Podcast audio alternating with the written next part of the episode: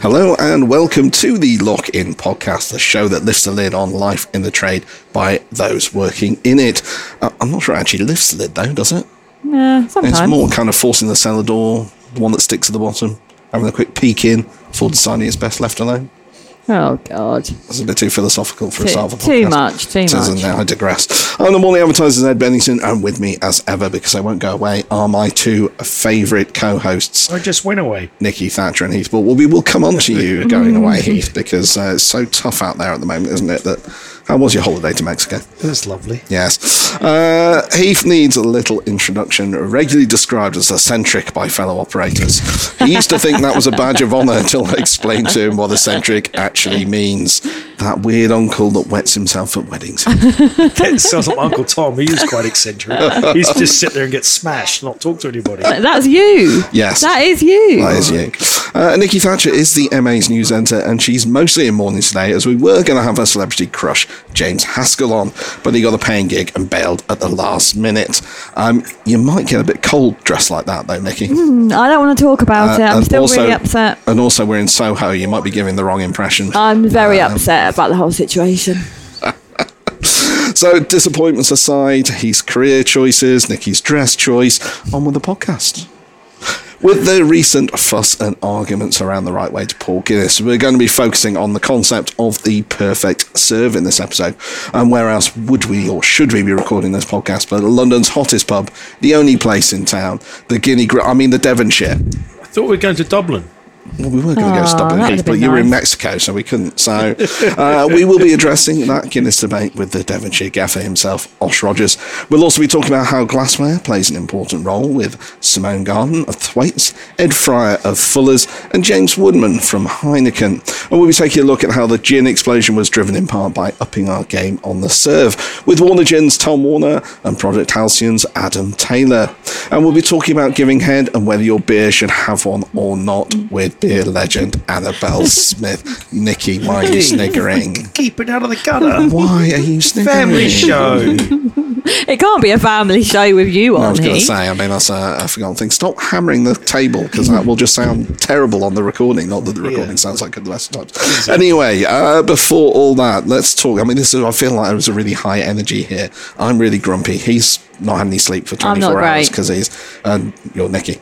Um, so uh, let's have a chat about what has been going on. Heath, uh, nice, nice trip away? Not really. No? No, Spent 10 days with the family. in Mexico. Yeah, in an all inclusive resort from how Oh, it sounds terrible. It does, How honestly. really terrible that must have been. It's not my cup of tea at all. but you were in the sunshine Yeah. in a lovely hotel, Yeah. and you still have had room to complain Yeah, a it's lot. just full of Americans. I I mean- mean, so vulgar. The irony is, you probably could have gone somewhere a bit closer to home. For I half the wanted to go price, so- somewhere closer to home. Yeah. mhm. Tell that to her indoors. Jesus Christ.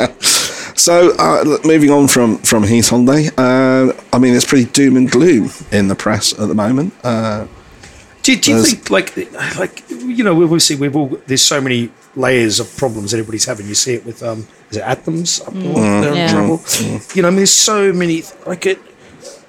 Yeah, it is doom and gloom. You know, obviously it's a tale of two cities. You've got really successful operations like we're in now the Devonshire, which are absolutely killing it. And then you've got other places just not fucking. No one's coming through the door. I also do we also think there's a, in the national media there's a like an underlying thing of the budget's coming up we need to make sure the pub sector gets some form of support from the government and that's why they're going so hard I mean, there's there's obviously been a PR campaign orchestrated by some of the trade associations, and that and they're pushing the message that they need support. on Mate, things like VAT, and listen, like the, the VAT at 12.5% would just, everybody would be okay. Mm-hmm. It would save a lot of businesses, save a lot of livelihoods, and it would be a level playing field for what's going on in Europe. Not that we want to be part of Europe anymore because we don't like the Europeans because we've got Brexit, but we need, it would be just 12.5% is fair. It's fair. It's not unreasonable. We're not being greedy. 12.5% would be super fair and it would help a lot of people out. You know what I mean? It's genuinely it's fucking tough out there. You know, those energy bills, those people who took massive loans are now paying five and a half percent interest on those.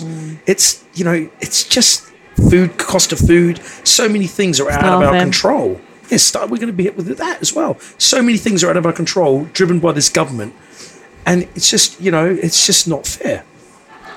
So, um, yeah, like I, I I think they should push it, but you know, it's going to be a lot more closures before they actually do anything. I mean, I'm, I'm finding it a bit hard to sort of uh, talk with. I'm being dazzled by the suntan that you're uh, that you're giving off there. Listen, Ed, I uh, just stuck it on the credit uh, card. You know why? Because I thought I worked all over those Chri- interest I- rates? I, worked all over Christmas. And I'm fucking exhausted. I worked Christmas Day every day, and I thought, you know what?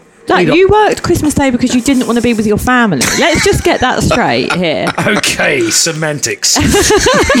like, and, and then to recover from that, he's taken a holiday with the family. Yeah. Uh, no, because uh, if I take a holiday with the family now, I can take holiday with my friends later. where are we going? This is Um, awkward. Uh, Hove. you know Hove? It's a lovely little seaside town outside Brighton. Twat. Anyway, um, I mean, I do worry though. The team. I mean, I'm getting messages from journalists basically sending questions like, are, "Is the industry finished? Uh, are pubs going to close for good?" And it's We're have we, losing we it. We've gone a bit too far No, though. I don't think uh, so, Weird. I, I think it's easy. You you guys you guys finish work, you write little articles, you go home, have a sleep. We're at the coalface. Do you know what I mean? Like genuinely, it is In really- Mexico. No, okay, but, but there's also that part of me is like, fuck it. You know what I mean? It's going to go down in flames. You want to have a good time, but it's it's so fucking expensive running business right now.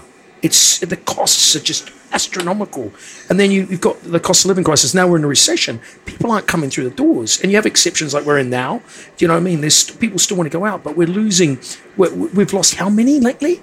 It's every day we're losing more and more businesses, and we're not getting ones to replace them, which the Tory government always thought we're a phoenix oh. industry. We'll rise to the fire, and there'll be some young talent. Because everyone is looking at it, going, you know what? I don't want to work weekends in a pub.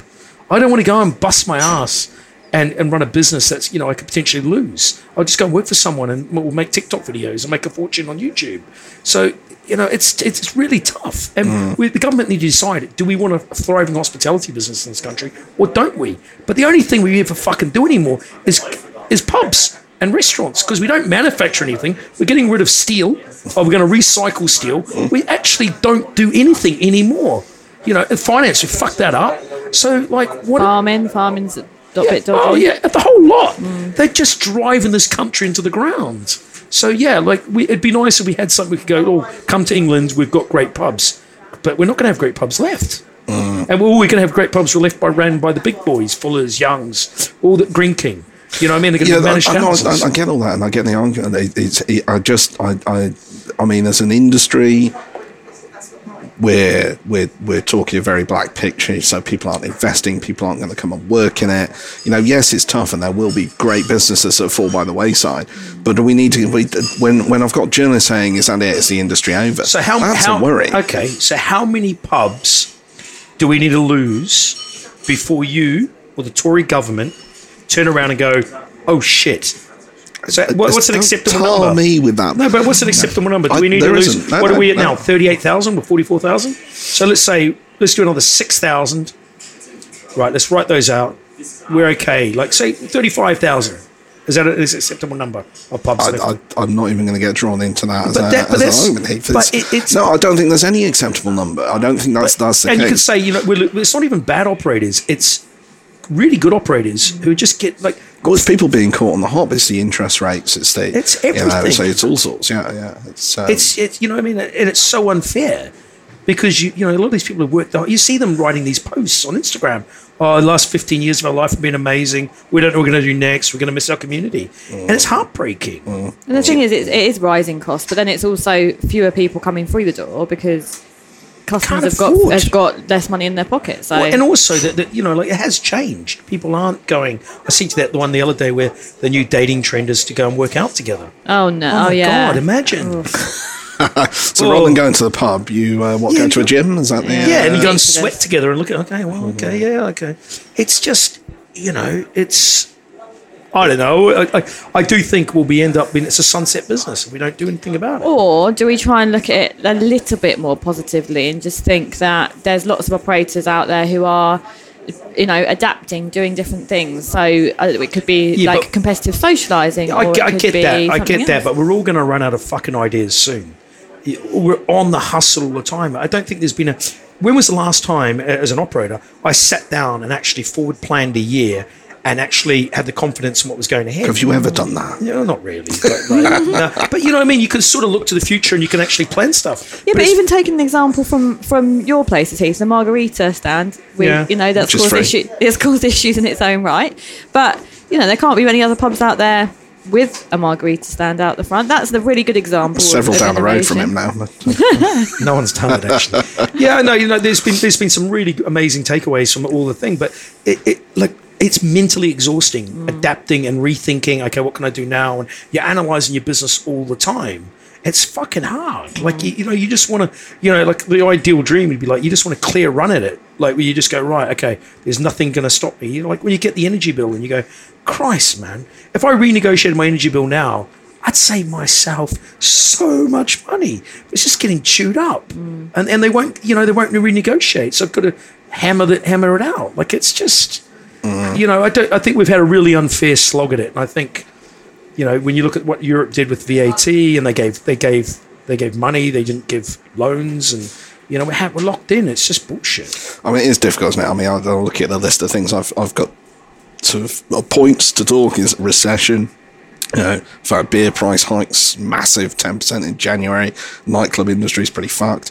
It, all this stuff, is it, it is pretty grim, isn't it? There's no really getting away is, I from it. suppose, yeah, but you, if you can get through it, and I honestly believe you can get through it, you'll come out stronger. But fucking hell, you're going to come out like Broken. you know ten rounds with Rocky. And I guess that's the thing, isn't it? You, you, can, if you can get through it, and you come out stronger. But where will the, the sector be if no one wants to invest in it? No one wants to come and work in it Yeah, because just- we've talked it down so much. Yeah, but yeah, but, but there's always even private equity's scared. Everyone's scared. You can't, you know. And I, s- I know Osh was talking about the energy bill here at the Devonshire, and Osh said, "Oh, we." we- I said, "What's your energy like?" And he says, "Oh, we couldn't since we had no credit history. We had to take crazy rates. Mm. So even, you know, I mean, even if you're doing really well, you're still getting screwed. Yeah. So, but I like what what sort of? I think the question is, what sort of future do we want in the pub trade? What what do we want the trade to look like? Because we're just getting battered every which way but loose, and you know, we've got a government that doesn't care. no, we've got a government that isn't focused on this industry at all. Mm. Well, on that cheery note, and uh, that phone is for you, Heath. Um, It's- let's park that one there. My wife asking where I am. You take the kids to school.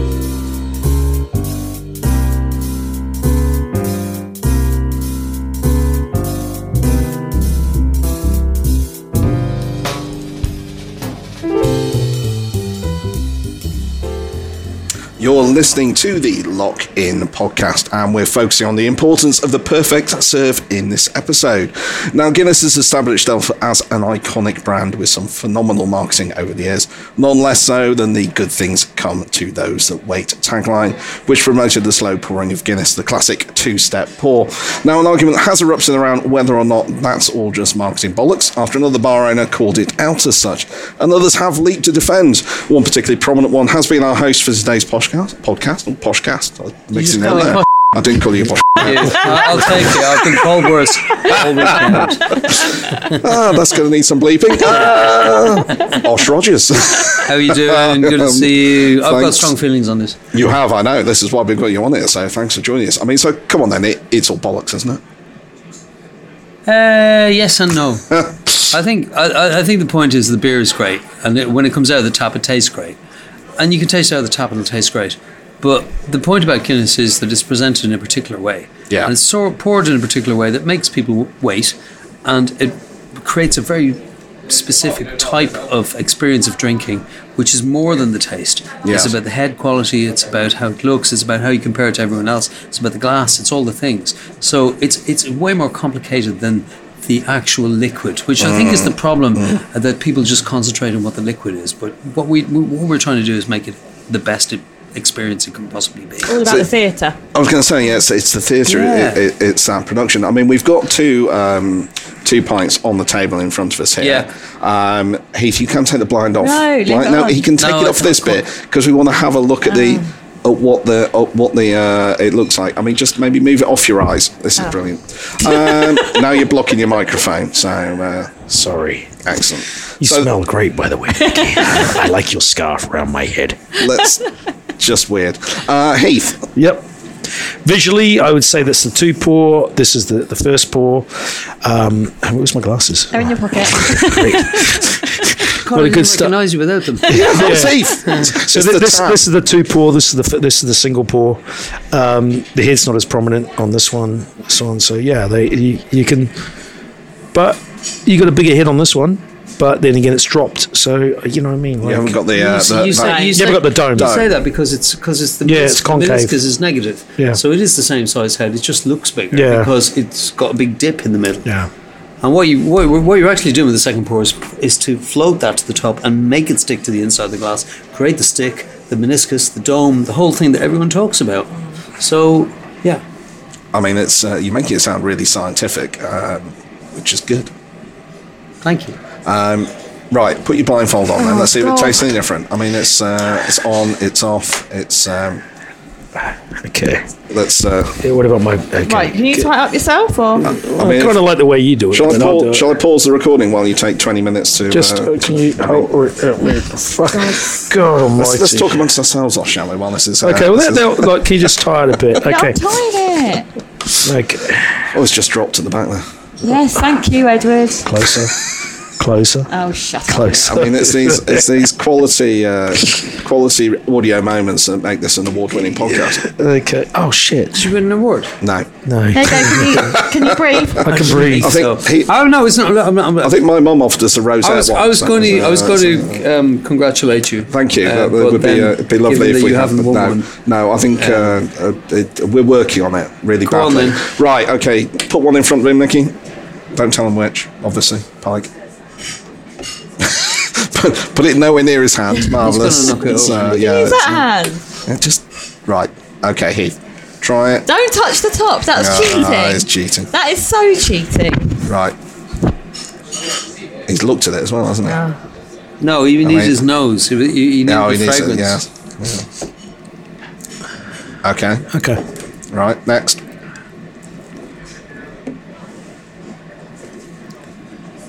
Do you remember when we did the wine tasting and he nailed every single bloody one of it? It was very annoying. He has I knew got a bit of a palate for an eccentric fella.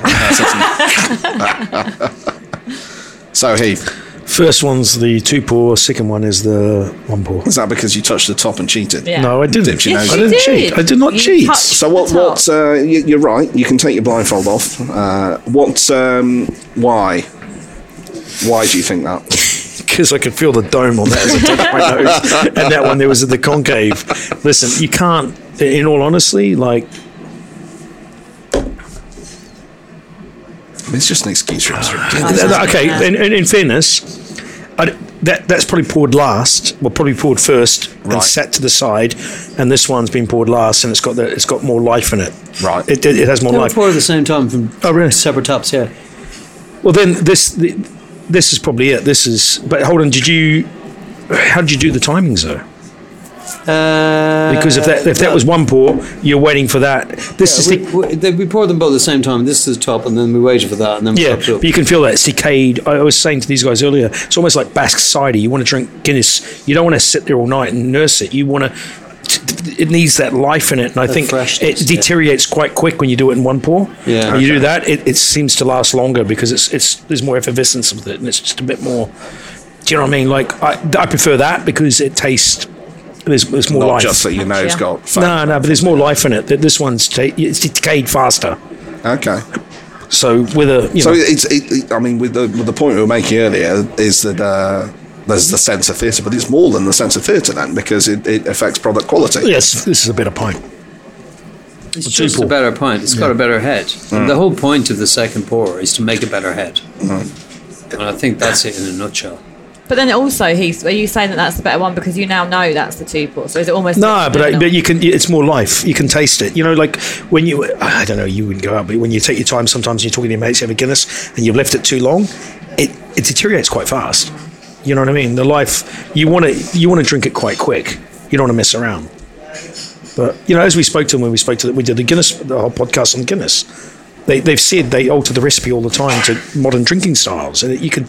You know, if we drunk real, like mm. proper stout from 80 years ago, it'd be very different to what we're drinking now. Mm. But, mm. um, you know, I mean, I prefer that. I mean, the, the argument that, that was put out there was that it was just marketing sort of BS. But I mean, you you, you don't agree with that, do you, Osh? Um, there's an awful lot of marketing in Guinness, and there's an awful lot of BS in Guinness. But the point about it is, it's a brilliant drink, and it's poured in a particular way for a reason. It's poured in a particular way to make people have a have a kind of a, an expectation of it being brilliant. Uh, this head is becomes creamy on the first pour, and becomes more stable and solid. And then when you make the second pour and float it to the top, it does something which is quite entertaining, interesting, gives people something to talk about. And yeah, the guy's got a point. It is marketing, but you know, you're buying you're buying the the time to drink a brilliant product in a wonderful place. You're not just buying liquid. You know, if everyone just wanted to buy liquid, then pubs wouldn't be open at all. We'd all buy it in Tesco's, or we'd be coming out of the tap in our house. So what the guys what the guy's point is is that he doesn't quite get what we're doing, which is creating brilliant times with brilliant experiences and fantastic liquid done really well. I guess I mean if you if you look at um, I mean his, he was making the point about it being speed of serve wasn't he in Ireland and speeding up that tho- those times. That's a big You- load of bollocks. But if you go, because it is the slowest thing to pour. Well, true, but if you go, but if you go to a bar in Dublin, busy bar, you know, Yeah. they- they've already pre-poured. It's bang off. There isn't that fierce. There isn't that weight, is there? Yeah, but you still wait. Kind of, Yeah, but you're still in Dublin. Do you know what I mean? Like you're on holiday most of the time, aren't you? you are on holiday most of the time. Yeah, okay. yeah. That's Um, semantics. But yeah, I mean, well, you and I've been there, and it's and it's and it's like quick quick serve. So there is that element of the quicker serve with it that they've got them lined up, that it's ready to go. You don't. Yeah, really but the point is, you walk into a pub early morning in, in Dublin in the morning, and they pour you one pint in one, in one go, and they give it to you in one go like that. You'll tell them to go fuck themselves, and you won't enjoy your pint. There's a there is a theatre, and there's an expectation of it being done properly, and it's been done properly for 30, 40, 50 years for a very mm. long time for a very good reason, and surprisingly, it's the biggest selling beer in the UK now. And one That's thing I just know, because of you, isn't it? well, well, well, no. One of the things I notice about Guinness is when people get it and it is good, and we do it good, they look at it, they taste it, they compare, they talk about it, and it becomes way more than the drink. It becomes the point about being here, and it becomes the social occasion, and it becomes the start of the conversation, which is what we're actually selling in the long run. We're in the business of value for time. So, what what tips would you give to other operators then looking to create that perfect serve? I know Guinness nothing. There's no point asking me for tips. I'm just purely lucky. I know fuck all about it. you do a very good job with yours, though. Um, short line, if possible. Okay. Decent glasses, really clean glasses. Mm. Teach the staff about knowing how long to wait. Making sure the temperature's correct in the cellar, in the cooler. How long are you telling the them to wait? Huh? What's the wait time? Uh, you wait until there's a very clear line between the head and the and the beer, so that it absolutely defines itself as a black line. Sometimes it's 30 seconds. Mostly it's between 45 seconds and a minute. Okay. I was always told 45 seconds. But yeah, From the Guinness outset. old marketing was 45. but if it's effervescent and it's running really well and you're doing a lot through, then it can be over a minute. And you've got to wait for a very clear line before you top it up. Otherwise, the, the head hasn't got the stability to cause the dome. How many pints a week are you doing? Uh, more than 18,000. It's fucking stupid. Actually, It's so. we that's- think it's 18,345, but that doesn't account And how for the many how many that taps forgot you got running ring. at a time? Six. Six. Yeah. Six taps. And that's also six drops. So okay, and then who, have you got someone in the cellar permanently just changing cakes? Yes. I can see a Well, they lumpa don't lumpa down there. change kegs, they do other stuff. Yeah, but they're there just watching. The, are they just watching Cellar Boys pop? Pretty much. Fucking hell. We did 43 kegs on Thursday. I was going to say uh, Wow. on one day, forty-three. Yeah, kegs in a day. 43. Yeah. Um, That's insanity, isn't it? What what would you do, Heath? Not nowhere near that. Like i- across all three of my pubs in fucking ten weeks, I wouldn't do that. Like it's just, it's madness. But we, you know what I mean? Like we have. Your your This is focus. You know yes, what I mean? yeah. This You've, is- you've got the broader. Uh, yeah. Do you know what I mean? The red line's probably three. The lockhart's probably three a week. Do you know what I mean? It's not much. Like Yeah. it's not.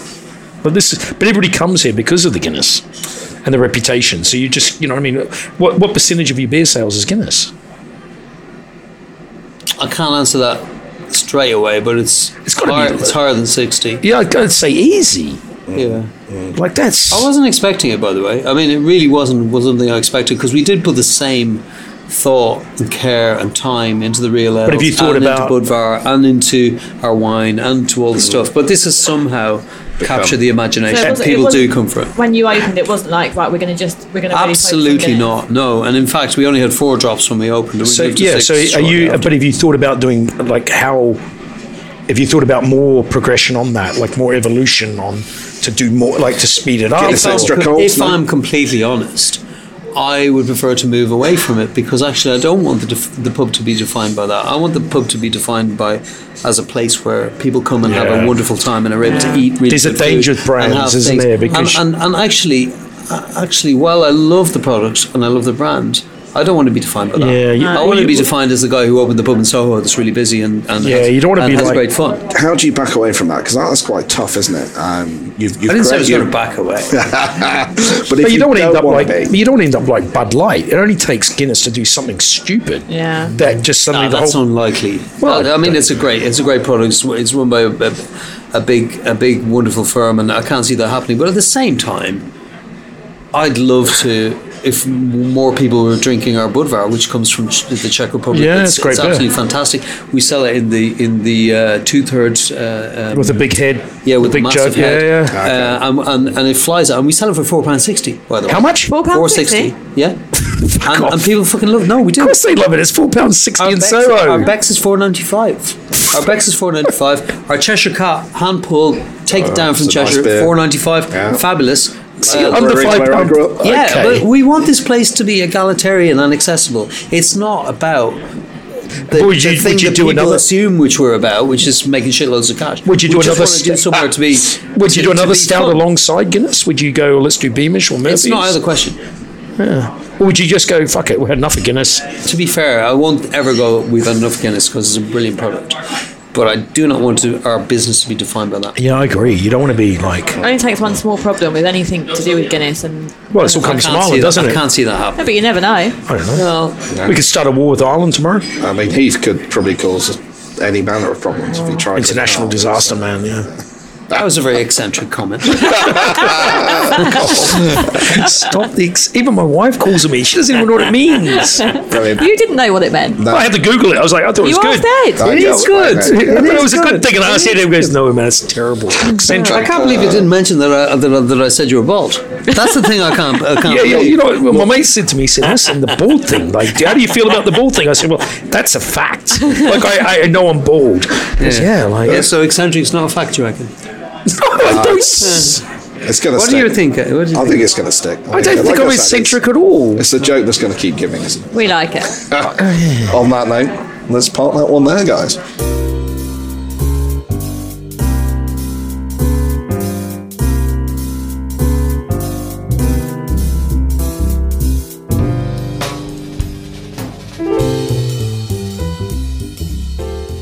You're listening to the Lock In podcast with myself, Ed Bennington, Heath Ball, and Nikki Thatcher. We're focusing on the importance of the serve, and in recent years, we've seen brands put increasingly focus, or an increasing focus rather, on glassware. Right pint, right glass. But is that important? Is it not just a case of operators doing a bit of free marketing for the brewers? So to help us with that, I'm delighted to welcome three great guests. We've got Ed Fryer, Drinks Marketing Manager with Fuller's, Simone Gardner, Drinks Category Manager from Daniel Thwaites, and James Woodman from Heineken's Smart Dispense team. Uh, so, guys, you, you're all putting a lot of emphasis on this um, uh, uh, in in your bars and in your products and things like that. Why is that? Why was there a value? Where is the value to the operator uh, and the consumer? Would you say, um, Ed? Maybe do you want to start with that? Yeah, very happy to. Um, I know uh, in one of your questions you asked whether it's just a bit of free advertising or free marketing for uh, our, our, our friends in the beer world. Um, and no, I think when whenever I think of some of our, you know, perfect photography in some of our sites, um, often the, you know, I know the amount of time and effort that goes into producing the perfect glass that's per shape with the brand. And actually, when, you know, a perfectly poured pint of something in one of our pubs presented brilliantly with the logo out. When we get it right, it does look absolutely fantastic. You know, it, everything from the kind of beer quality being enhanced by whether it's a nucleation in a, in a keg beer or something like that. Um, yeah, we I think genuinely believe it adds um, adds value to the customer. So yeah, we we love uh, getting our hands on them and, and making sure that our uh, and that's not just our beer brands telling us to, to, to do that. No, we, we think it adds a lot of value to the customer and, and looks can look really good. Uh, Simone, what, what's what's your take on that? I think it's incredibly important, I mean, for the brand owners um, to get that correct glassware. Um, you know, the brewers spend a considerable amount of time, you know, crafting these beers. And the last thing the brand owner wants then is for that beer to be displayed in like a mediocre glass that's not fit for purpose. Um, and I suppose the branding on the glass is the kind of connection between the brand owner and the customer. So it's kind of that connection and then gaining that loyalty because they've got the beer in that branded glass, so it's right beer in the right glass. Okay, and, and James, what's your take?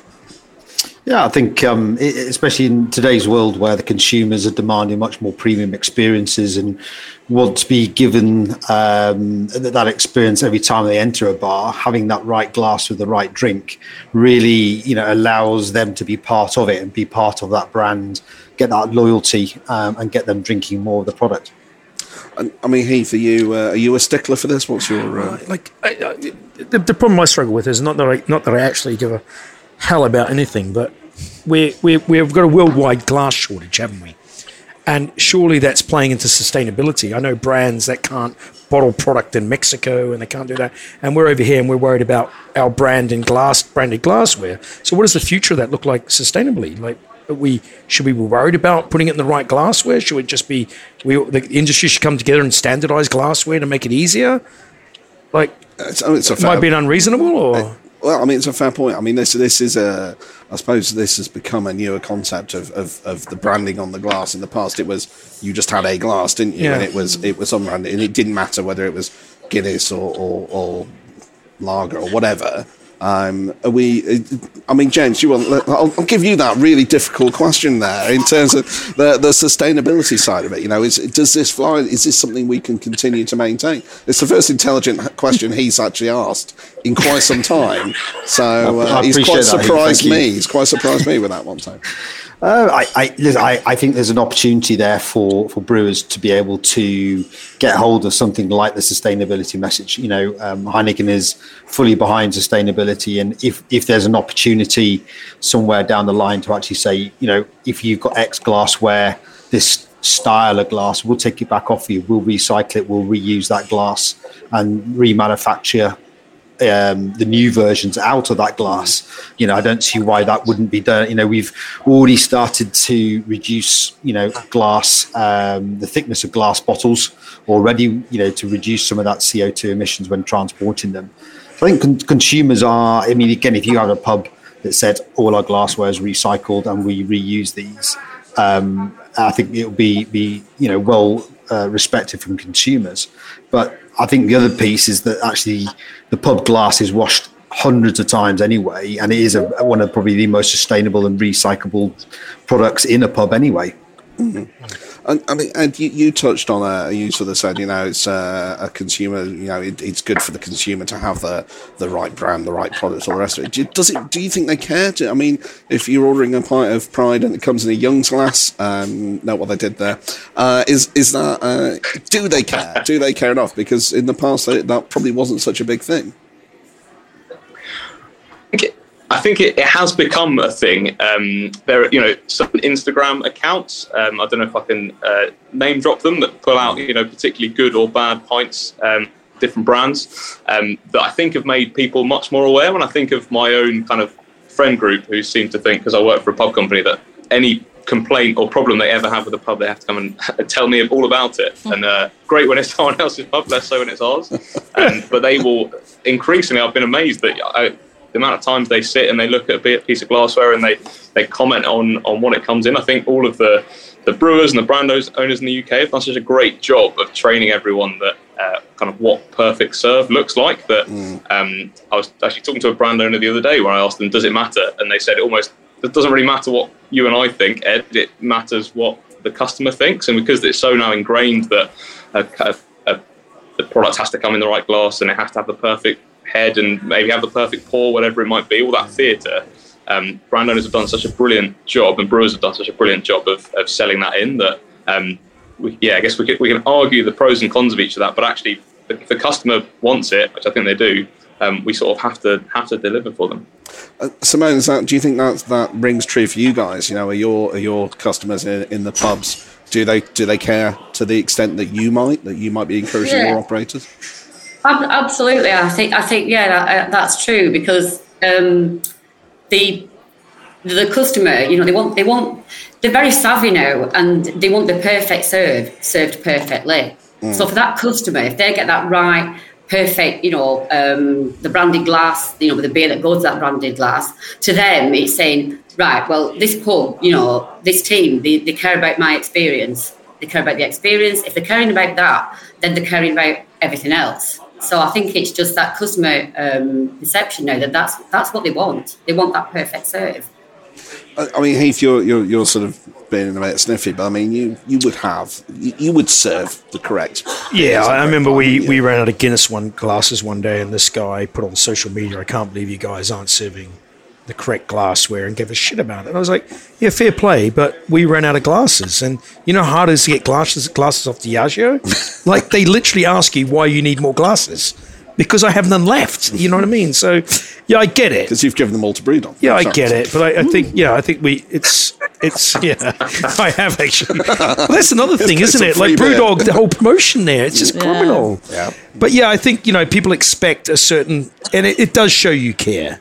Like they were said, it does show you care, and if you do things properly and you put things in the right glass, you see it with shit London Guinness when they put it in like Belgian beer glasses, and Mm. it shows you don't care and you've got no pride in your work. So, yeah, I think it, it, it you know outlier it makes you an outlier when everybody else doesn't give a I fuck. mean, Nikki and I were talking about this off air, though. There, there, there, there used to be that sort of, you know, a local would have a glass, and I mean, Nikki, you were saying earlier that Yeah, Yeah, so true. the local would have a glass, and that that would be their one glass. And if they didn't get their drink in that glass, if you know someone new came into the pub and they served it in a different glass, all hell would Yeah, break I've got customers out. who still have those glasses. and it doesn't. yeah. It didn't matter. It could be a Foster's in a Strongbow glass, but it wouldn't. It wouldn't matter because to them that was their glass. Yeah, but they usually and have a glass that was a was bit it. more boutique for them. You know what I mean? It Yeah, wasn't- but are those days gone? Is that what I'm saying? Are those days gone because everybody wants the right? Well, drink those in the right customers are dead now. Oh, I did say that. I did say that. To be fair, earlier, I said he's dead now. she, she literally did. She went, yeah. But then he died. so Yeah. really they've a gone, haven't they? Like people who give a, you know, the kids today. I say the kids today, but they don't really focus on that. Like, oh, I want my own glass. No, when was the last time I said you could have your own glass behind the bar? I'd love my own Maybe that's a good thing. bar. Maybe Is- it's a thing we've got to bring back. I was gonna say- Sustainability. well, yeah, yeah, yeah. I mean, is, is that a thing? Do you, do you, does anyone see that in, in any of your sites? Uh, I mean, Simone, Ed, I don't know. Is that, is I that does it come back to that what, what, what we train the customer to, to want and what makes a customer feel comfortable? Some customers that's a perfect branded glass. Some of that is having it in a tankard. Some of it, some of them it's having it in the glass they always have. It's kind of almost adjusting to what the yeah adjusting to what the customer wants and needs and and supplying accordingly. Because actually, if they are really happy having it in the wrong glass, but it's the what what we're going to call the wrong glass, but it's the glass they always feel comfortable with, and it makes them feel part of the community and as if they're really known by the team because they always know what to put their glass in. I guess like so much of, of having a pint is so much more than just the beer. So actually, if you get it and the way it's served makes you feel welcome and like you're part of the family and part of the furniture of the pub, then um, yeah, I think oh, I'm I'm all for it. Yeah, yeah, that's fair enough. I mean, he's touched on a on, on a logistical challenge. You know, if if you've got a, a fair range of beers, you've got to have a lot of different glasses to match those. I mean, is there any advice you give to operators in terms of sort of managing that? Because I mean, as he said, he's run out of Guinness glasses in the past. I mean, James, what, what would your thoughts be on, uh, on on operators to ensure that they can they can sort of pull that together? Yeah, I, I think there's probably a number of perspectives on this one. So I think the, the main one for me is actually the range of products you got on your bar. You know, um, I think there's a big piece going on at the moment across the industry, sort of right sizing your bar to make sure that y- you know with the throughputs, make sure you've got the proper throughputs to go through your your bar, and with that, therefore, have the right glassware. I mean, some bars have 20 30 brands you know and have 20 30 brands with the glassware must be unbelievable even to get a hold of 20 30 different brands um yeah to get their glasses is, is probably a real challenge as he sort of mentioned um i think it's a real difficult one because you, you could easily come out and say, actually, yeah, like the top five, six brands should be the biggest three put should have glass for those in every single one. But as as Ed, you know, uh, um, as, as, as mentioned, it's it's that right glass with the right product, and consumers are demanding it more and more and more. So it, it's a bit chicken and egg. It's one of those. It's a real tough one to answer because you should have the right glass for the right product, but do you necessarily have the space? And then there's the old adage of um, I remember an old uh, bar manager I used to work for, and he used to have glasses at the back of his bar. And he said, what, what, "I don't know, do you sell glassware? I didn't know you sold glassware." Um, you know, so it's again, it's finding space for so many glasses is, Yeah. is a real challenge. Um, but yeah, I think personally, I think you should still have the same glass, yeah, the right glass for the right product. And, and are we consistent with this? Because I mean, you, you certainly with the big brands, the the lagers and the and the world beers and things like that, the glassware's there, the Guinness is there.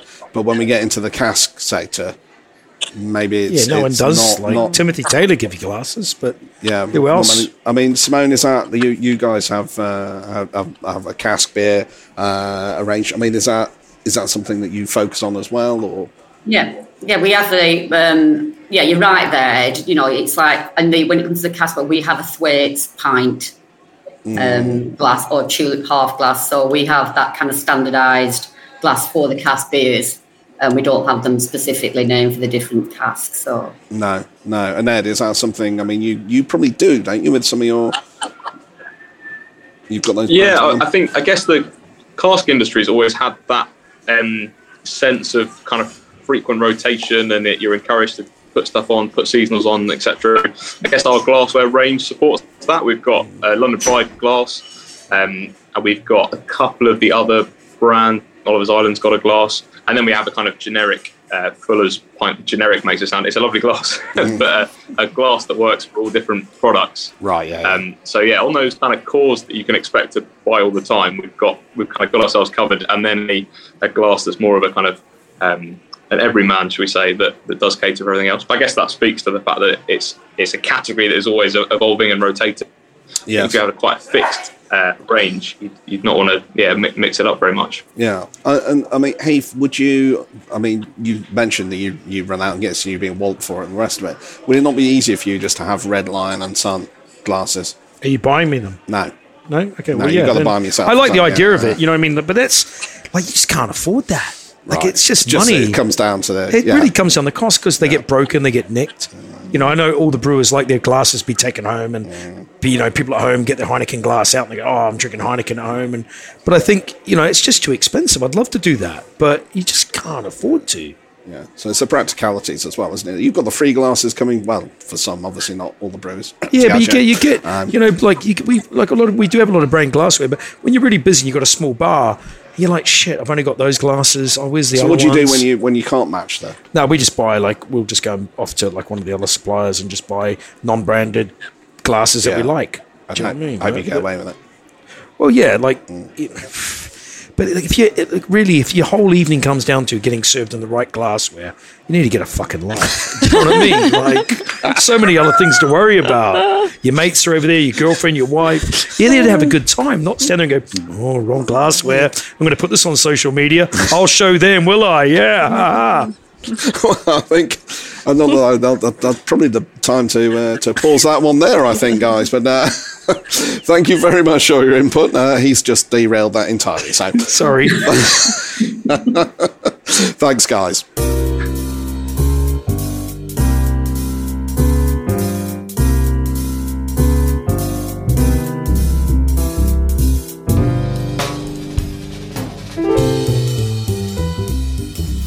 You're listening to the Lock In podcast, and we're focusing on the perfect serve in this episode.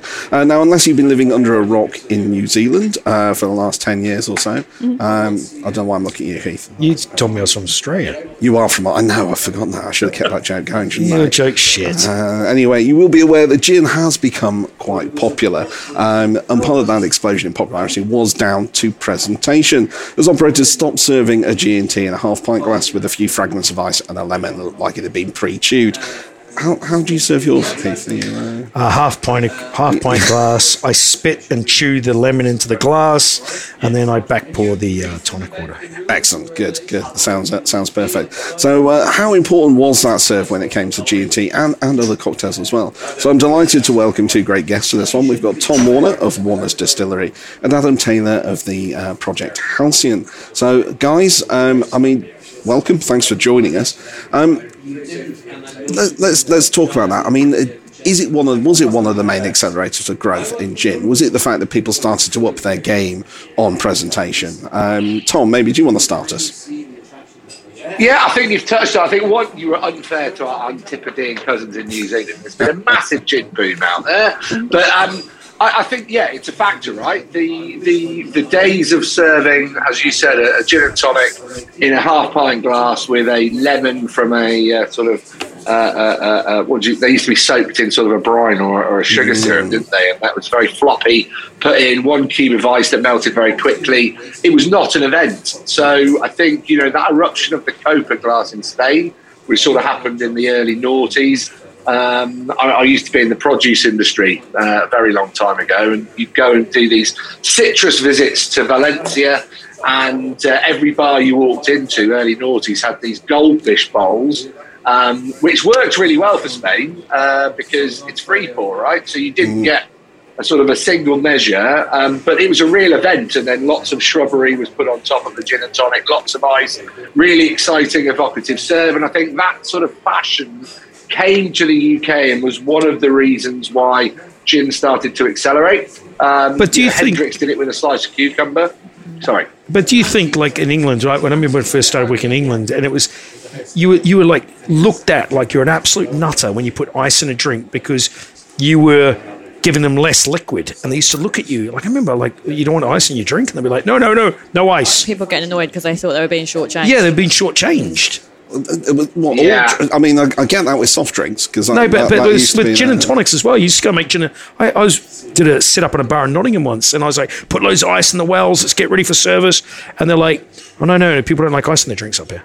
It's Superfluous. Yeah, I think that was the old like. There's, there's been a, a, a cultural shift on that, but it, it's definitely specifically. I do, we have a lot of tours at the distillery, and it tends to be people of a certain demographic that come up with that concern. Of, Brexit of, voters. Or I don't want you to dilute my gin and tonic. They voted for um, Brexit. So yeah, they did. They did, unfortunately, but we're there now, aren't we? Um, but, you know, I always tell them because they, they say, oh, don't dilute the drink. I don't want too much ice. Weights and measures, you've still got the same amount of gin yeah. in there, um, unless you're making it at home and then you've got your own sort of decision on the pour. But um, you've still got the same amount of booze no matter how much ice you put in the drink. Um, and the way I say it to people is the more ice you put in the drink, the less tonic you can fit in there.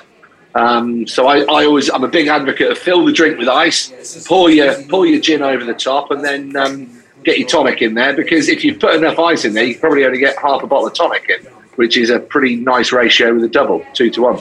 There we go. That's a dash of tonic. Uh, Adam, what's your what's your take on it? How, how have you seen the uh, the the? I mean, it's a bit of it. The the whole uh, no ice in your drinks thing is, is quite a working class sensibility, isn't it? Like I don't I don't talk about this much, but originally I was born in Luton, so I come from a very working class background, and uh, I know certainly uh, my parents and grandparents were all about you know maximizing what you could get for your money, and that that is just sort of I, th- I, think McDonald's did like a whole um, sort of inquiry on the whole no ice thing because it was almost exclusively uh, working class UK locations where that was happening. Um, I think, as we were saying about the, the sort of Copa glass uh, gaining popularity in the 2000s, looking more in the last sort of five years, obviously COVID's had a massive effect on everything. And one of the things that I talk about quite a lot as its like lasting effects is that people learn to entertain at home and because of that they're looking for a more high quality experience now when they do go out and they do spend their money mm. So a simple gin and tonic is not just a simple gin and tonic anymore it's it's an 11 pound you know uh, event it's almost an investment into yeah. your evening mm. right uh, so i think that's a big driving force behind the pushing forward of things like no floaty ice and uh, you know nice glassware. I mean, nice nice glassware just on its own has, has skyrocketed in the in the cocktail industry at least. You know, nude are making money hand over fist at this point because everyone's just using the same like six sets of super thin glassware that chips every 30 seconds. Not to call that nude on anything, you know I mean? It's not it's not exclusive to them. Um, but I think it's it's obviously we're talking about gin today. It's not just gin, but I think it's you know cocktails in general. There is still a demographic that seems um, uh, uneducated on on the whole like ice in drinks things. When you look at like some of the best bars in the UK, and the negative reviews tend to be overwhelmingly something to do with the fact that their um, cocktail come on a on a block of see-through ice, and therefore they were being shortchanged. There's there's a there's a massive onus on us within hospitality to educate the guests on the fact that like well actually you're kind of getting more booze for your buck as it were you know what i mean um, but some some people still just assume that uh, copious amounts of fruit juice in a hurricane glass is actually good value for money I mean, to be fair, I should clarify. Heath was putting ice in the beer, so um... I would never do that. you were you were new to the UK. You didn't understand any better, Heath. Mate, Was, uh, like, yeah. I mean, in, in in in terms of presentation, I mean, is it, is this a faddy kind of thing, or is this something that's just going to continue? Uh, and and how far can people take it? I mean, is is there a limit? I mean, you mentioned uh, serving drinks in blocks of ice and all that kind of thing. Is, is can we go too far with it? Do you think, Adam? I, I think there's one fad that's potentially going to be on the way out, in my opinion, and um, strangely enough, it's it's something that for the cocktail industry at the minute, it's it's kind of at its absolute pinnacle, which is the idea of these uh, super simplistic serves, zero garnish, zero waste. While those things are very important, as the price of cocktails increases, so do um, well the the perceived value of that drink needs to go up with it, right? And for the guests, uh, a significant portion of the perceived value is in how the drink looks, right? You're you're already judging that cocktail before it ever even makes it onto your table, right? You're judging something as it comes across on the tray. So when what you're receiving is, um, you know, there's a there's a massive trend at the minute of uh, all these cocktails, you know, on tap being in a, a water glass, single block, they all effectively look the same. Flavor wise, these drinks are fantastic, you know, and they're, they're really pushing the advancement of what we can do with cocktails, but perhaps they're not reaching the same um, sort of epoch of, of perceived value for guests, right? So when you're charging fourteen pounds for a drink, but all of the drinks look the same, really does the guest feel like they're they're getting good value for money out of the back of that? So I think that's a bubble that's pretty soon going to burst, and I think you're going to see a return to interesting and visually appealing garnishes. That's that's interesting though, because obviously sustainability is you know becoming more and more important, and I suppose a, an easy way of being of reducing waste is by taking that ice and those garnishes out. But maybe it's not for the best when it comes from a, a presentation point of view. It is. We By only the same use- I think people are getting um, quite clued up to sort of greenwashing. Um, Yeah. We see a lot of people, well, we see a lot of places pushing sustainability as part of their ethos, but not necessarily demonstrating anything that they do as part of their sort of sustainable programs. It's like, is any of that actually happening? Tom, what's what's your thought? Well, I, I- I suppose how important is the spirit in the sustainability part of that journey as well? Um, and, and I do think I've, I've got loads of things whizzing around in my head, ADHD issues, but um, that we, um, the Instagram moment, right? We, we can't ignore that. People want to, when they're going out, take pictures of themselves in front of weird decorated walls that are really interesting, right? And they and, and they're going to want to do the same thing with drinks. So I think the theatre piece is absolutely 100 percent important, especially with the prices people are having to pay for drinks. But more theatre is probably going to drive arguably higher price points as well. Um, and then we do have to balance that with the fact that all of the issues we have currently in the world are excessive use of resource. So yeah, I mean, removal of ice and removal of garnish is a bloody great thing to do. I say that when people come to the farm, you know, what's the best garnish for your gin and tonic? And I'm like, well, I've spent forever making you the tastiest gin in the world. Don't muck it up. Um, but, but if you want to, freedom of expression is the best garnish. So, you know, choose, ideally, pick something out of your garden if you can. Um, because, you know, most herbs in British gardens that we can grow are going to be absolutely fantastic. Um, so I, I do think um, it is a bit of a dichotomy of we're going to want to make serves which are super sexy for people to enjoy the Instagram moment, really, really attractive because that's how we're going to get people into the on trade, right? It's got to be better than they can do at home. But in so doing, we're going to go against a lot of what the on trade's trying to do, which is become more sustainable. So I think, Adam, uh, bright ideas on how the hell we do that. Um, So no more lemons, no more grapefruit, no more limes. So you can use No some of more your little, you can use some of your little box hedges outside there. Yeah, great. Uh, Love it. Leaves. It's, Yeah, that's Well- great. You see, we try at the farm, and you're all invited. I don't think any of you have been, so uh, shame on you. But let's, let's make it happen. Um, we we grow 15 acres of botanicals now at the farm. Uh, So 250,000 plants, 700 no 3,000 trees we're up to, all for flavour, right? So that's that is nature positivity in action in the British countryside, changing monoculture into a rich biodiverse environment for sort of um, f- uh, uh, flora and fauna to, to thrive. Um, and the we've just launched a new spirits brand as well, which I'd be remiss if I didn't shout about it whilst we're uh, you've got me. Um, it's called Trash and Treasure. So one person's trash is another person's treasure, where we're actively sourcing food waste from different manufacturing businesses across the UK. So pineapple and mango peels to make a, a, a tropical rum. We're sourcing lemon peels from a juicing business in Kent to make the best lemon vodka you've ever tried in your life. Um, and we're, we're actively seeking waste streams from the UK manufacturing industry to actually flavour spirits. So I think spirits can do a job in this and, and play their role within sustainability. But then, as Adam was saying, the, the tension with the serve is going to be uh, another one to overcome. Perfect. Well, guys, we're, we're out of time, but it's a it's a valid point, isn't it, to, to balance that that that uh, theatrical of the serve, but also continue to to uh, uh, ensure it's sustainable as well. So, brilliant. Okay, well, thank you very much, guys.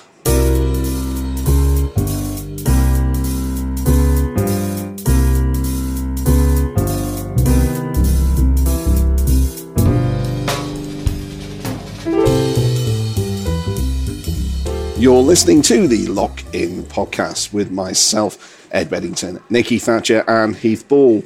And we're looking at the art of the perfect serve in this episode. Are about to discuss the big one: head or no head.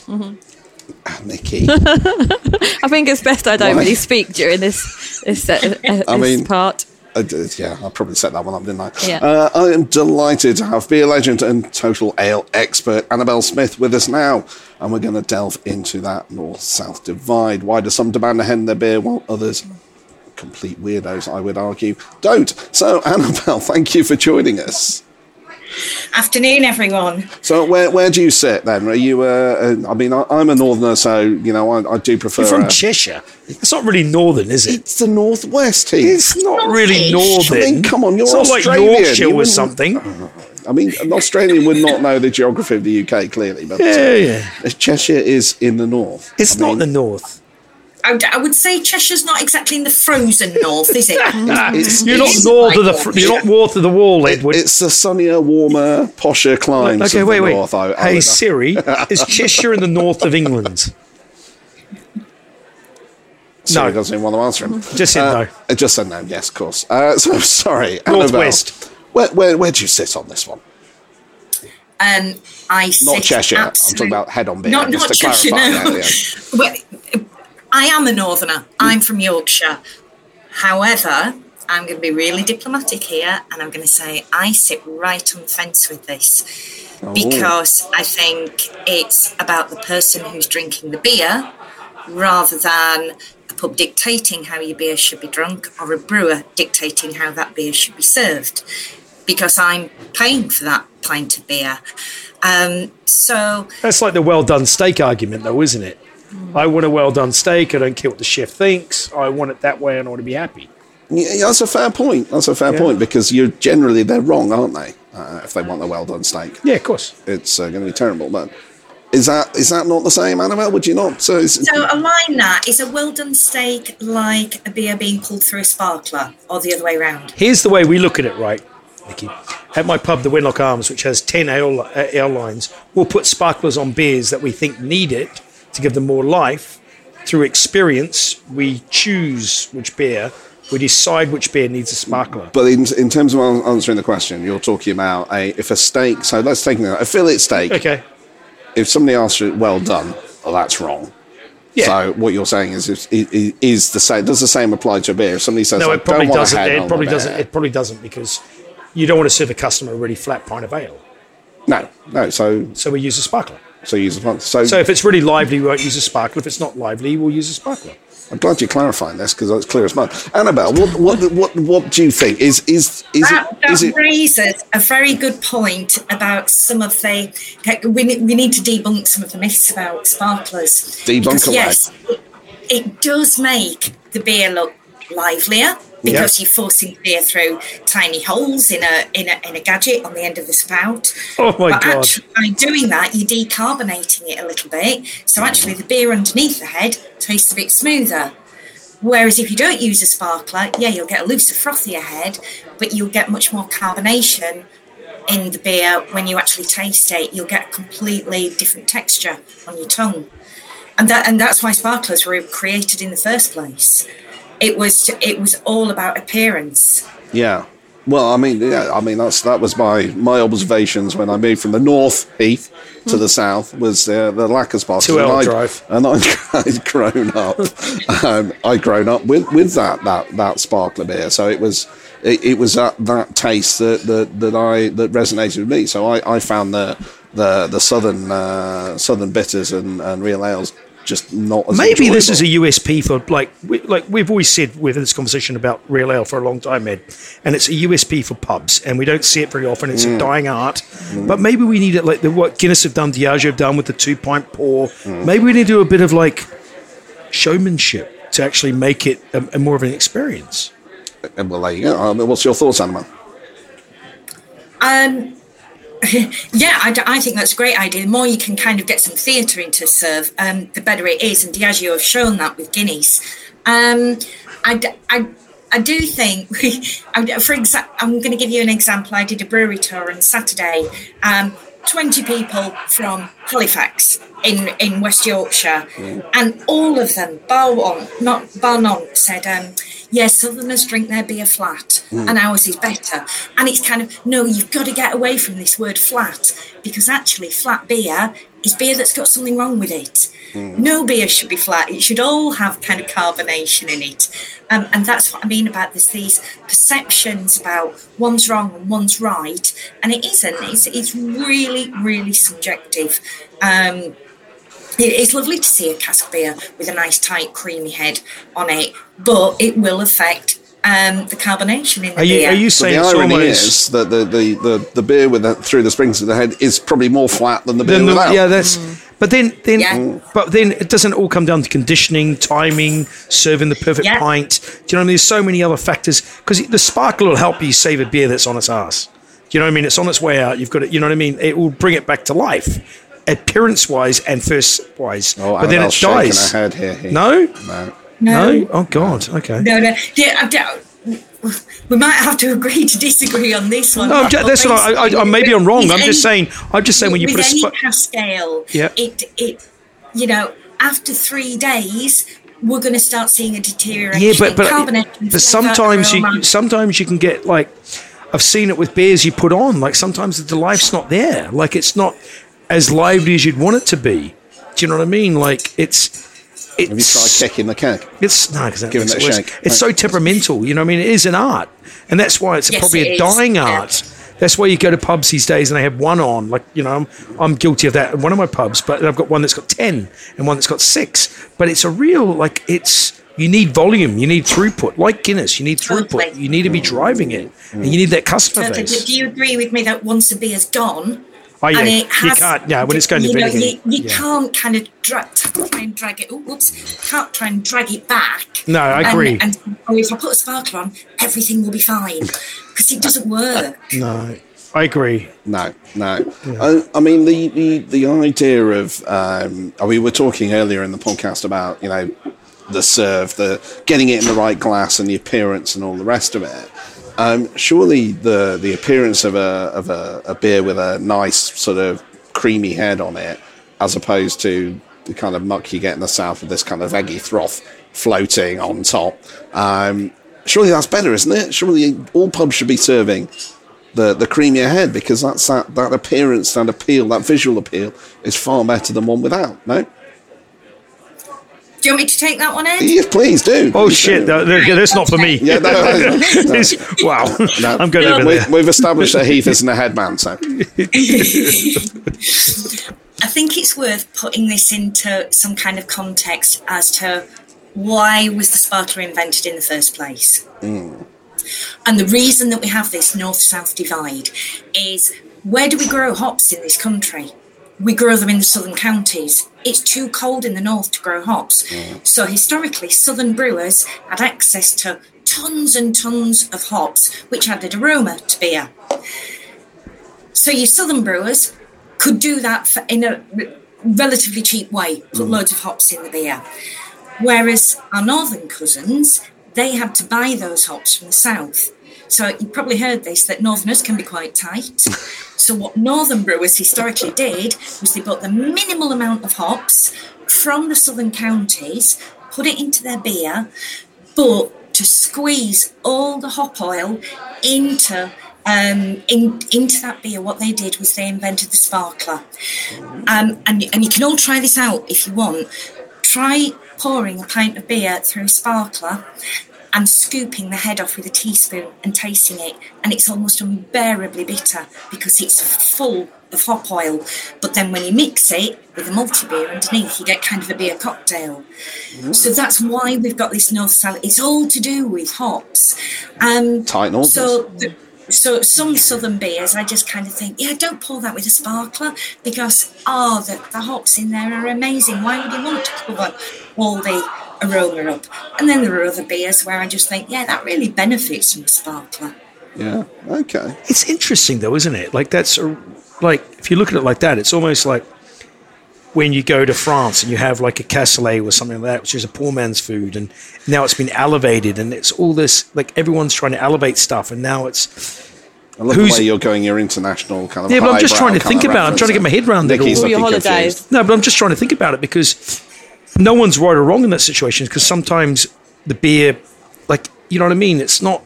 No one's the Southerners. The beer probably tastes better that way. The Northerners because the less Yeah. hops, it aerates it, it gives it some life, and it brings the, the bitterness through.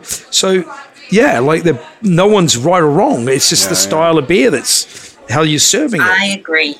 Yeah. Okay. And and do you think also that the way we're kind of brought up, the way we're, you know, when you first go out drinking, your first experience of beer, if it's pulled without a sparkler or with a sparkler, that's what you get used to Yeah, eventually, isn't it? no, absolutely, absolutely. Hence, hence my uh, aversion to uh, to more southern uh, southern bitters. Man, I've seen some of the shit you drink, Ed. Man, you don't care. I mean, what do they do in Australia, Heath? I'm from New Zealand, Ed. Um, in New Zealand, we don't, I don't, we don't have car. I don't. I've never drunk car ale in New Zealand. We used to have a guy when I worked in the pub. He's dead now as well. God, Um, Good. I mean, it's Okay. have Black Widow done- Nikki. I was going to say, there's a connection here. Are you basically killing off all the customers in this pub? Maybe, but anyway. Okay. And he used to get really funny if he he liked the smallest amount of head because he felt like he was being shortchanged. Yeah. Yeah, but that's the thing, though, isn't it? They do. Shortchanged But it, it them. goes back to the. We had a, a conversation earlier Yeah. about gin and tonics, and it's like people don't like ice in their drinks because they think they're getting ripped off. Yeah. Yeah. And there's a problem in this country where people don't want things done properly because they think they're getting ripped Yeah. off.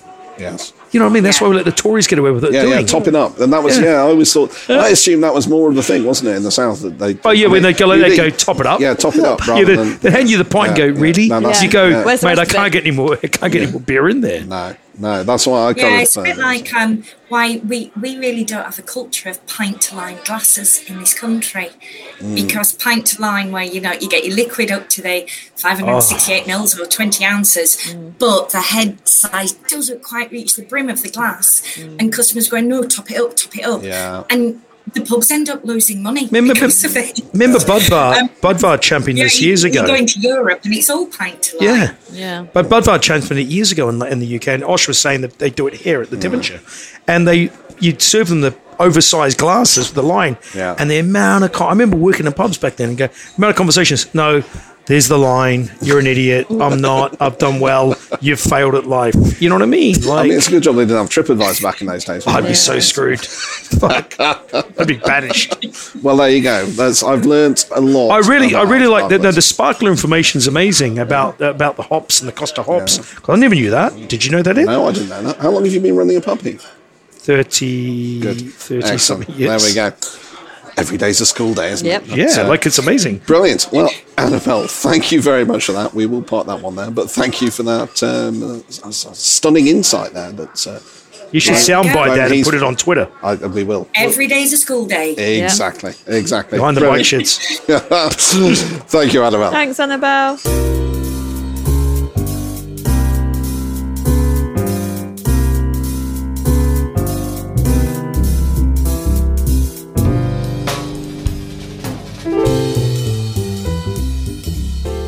You're listening to the Lock In podcast, and we are at the end of this episode. And we were discussing the importance of the perfect serve. Um, so, thoughts, guys, and what have we learned? I'm just pleased that you two have cheered up since we started the podcast because you're both very grumpy. It was quite. I was quite grumpy at the start of the podcast. I wasn't.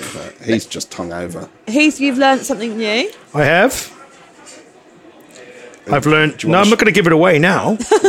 No. you need to listen to the podcast. Um, Well, they will have done This is because the it's end. the end of the podcast. Oh, okay, So shit. generally, you would hope that they've listened to it and not just skip that to the end. Yeah. that was interesting. I never knew that Because about that the about the weird. hops and Southerners could afford. You know, obviously they've got more money than you guys up north. Not you, Ed, because you're not really from up north. You're from like two hours outside London. Well, listen, on the train it's two hours. It's a four-hour drive. Yeah, yeah, Cheshire. Cheshire is. No, an, the that's an interesting thing, though. That's really like so.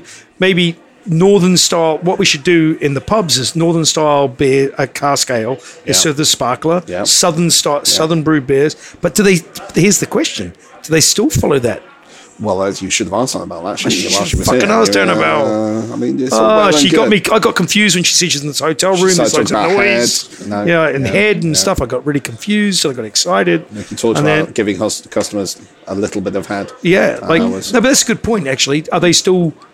Wanting, wanting a the little head. bit of head. Yeah, but are they still brewing with like? I think she said they were dead. Actually. We should ask her. We should follow up with that because, you know, that's an old thing. That surely. Well, yeah. Well, it was more sort of uh, the uh, yeah the accessibility for the hops wasn't there, but Yeah. now that's not really an issue, is it? no, not So- anymore. Everybody gets it. So, No, so we didn't fucking but- ask the right then, questions. But then brewing styles, because I mean that I, I, she's bang on right because that's that's how I remember drinking cask beer up north. It was a, a s- it wasn't it wasn't probably as carbonated because it had been through the sprinklers. what, what was it like though? kind You got the V two flavour. bombers going overhead, right? You're trying to drink your pint. Are you No. there like shaking like that? No, no, because I was in the north and they didn't bomb that bit. Of the, no, um, Where's commentary? Midlands? Is that commentary's in the middle? in the Midlands, Commentary. Yeah, I'm just checking. Commentary or Shit out commentary? Commentary. yes, Commentary, same yes, thing. Also, yeah. just saying, you're actually older than Ed. Yeah, I mean it's a valid And point, yet, isn't it? and yet, I look younger.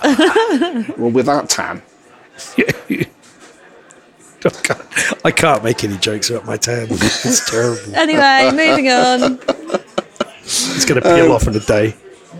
anything else? Any other uh, any pearls of wisdom you want to share, Heath? No, I think you know. what I mean, like it's all you know. At the end of the day, we, what we do is give people good times, good in theatre, and the Guinness thing, the Diageo, doing the two pint pour, whatever. Like it, it's just, it's that, isn't it? It's theatre, it's drama, it's going somewhere exciting. You know what I mean? It's That's been the It's- common theme, I think, throughout. Is the Yeah. theatre, the theatre process of it. It's something because it's something you're not going to get if you do it at home. If you, Well- you know, from right at the beginning, if you buy a can of, or some cans of Guinness in the it's- supermarket, and your wife's like, "What the fuck are you doing?" I'm like, "Whoa, whoa, whoa, whoa, whoa! I'm doing the two pint pour." Yeah. like no one, like when was anybody done that at home? Well, with the Nitrosurge, you can now, can't you? So, um, I mean, you, you made a good point though, Heath. You know, if you're out on a date and you're upset that your pint of Foster's has been served in a carling glass, aren't there bigger things to worry about? Of course there is, especially in the current economic climate. But let's be honest, if you're on a date, Ed, you'd be lucky. Um, do you know what I mean? Like, like I'm you're not sure- worried about I'm your sure pint, my are wife you? would be too happy about that. Yeah, she'd probably be happy. She'd be like, "Thank God he's gone." Um, but you've got more shit to worry about, haven't you? Like, I had a customer honestly ream the shit out of us on social media because we did not have his Guinness in a Guinness glass. Because people are that petty. Yeah, but that's if that's all you've got to worry about. Okay, but I counter your date thing. So if I'm on a date and I've ordered, Yep. this is a hypothetical. Don't Okay. get excited, Nikki. it's a hypothetical. If I've ordered a pint of premium world lager, I've got the, I've got I've got an order the Peroni and I've paid Yeah, yeah. eight pounds. And they've put it in a Heineken glass. and they've put it in a Carling glass. Carling glass, okay. And I sit down with my date who looks at that and goes, "You cheap bastard."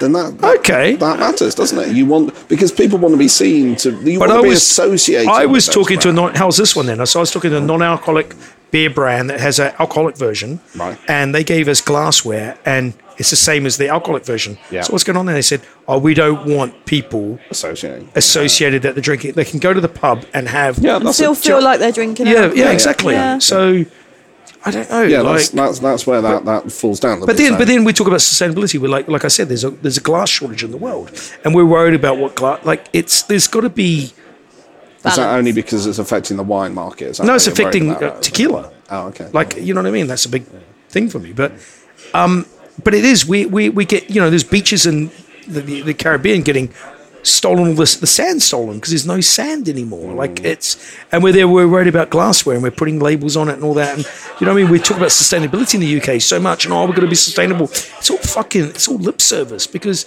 in the day we're trying to be marketing and make money. You know what I mean? Like it's you know I- like it's just it's a tough game. Wow. There's so much more else to worry about in the pub trade than what your glass it's served in, but yet we're forced to care what the glass is served in to deal with Peter, who's got Friday night off with his missus on a date and I doesn't love look the cheap. random names that come out. Yeah, but it's like he's on a cheap date with his missus, and he's oh, you- what you're drinking? You're drinking Carling, and he's like, well, no, no, no, no, no, I've got Heineken. Oh no, God, guys, you're ruining my life here. Like she doesn't care. If she cares, she's the wrong bird. I've been in pubs with you, and you've mocked them for serving things in the wrong glasses.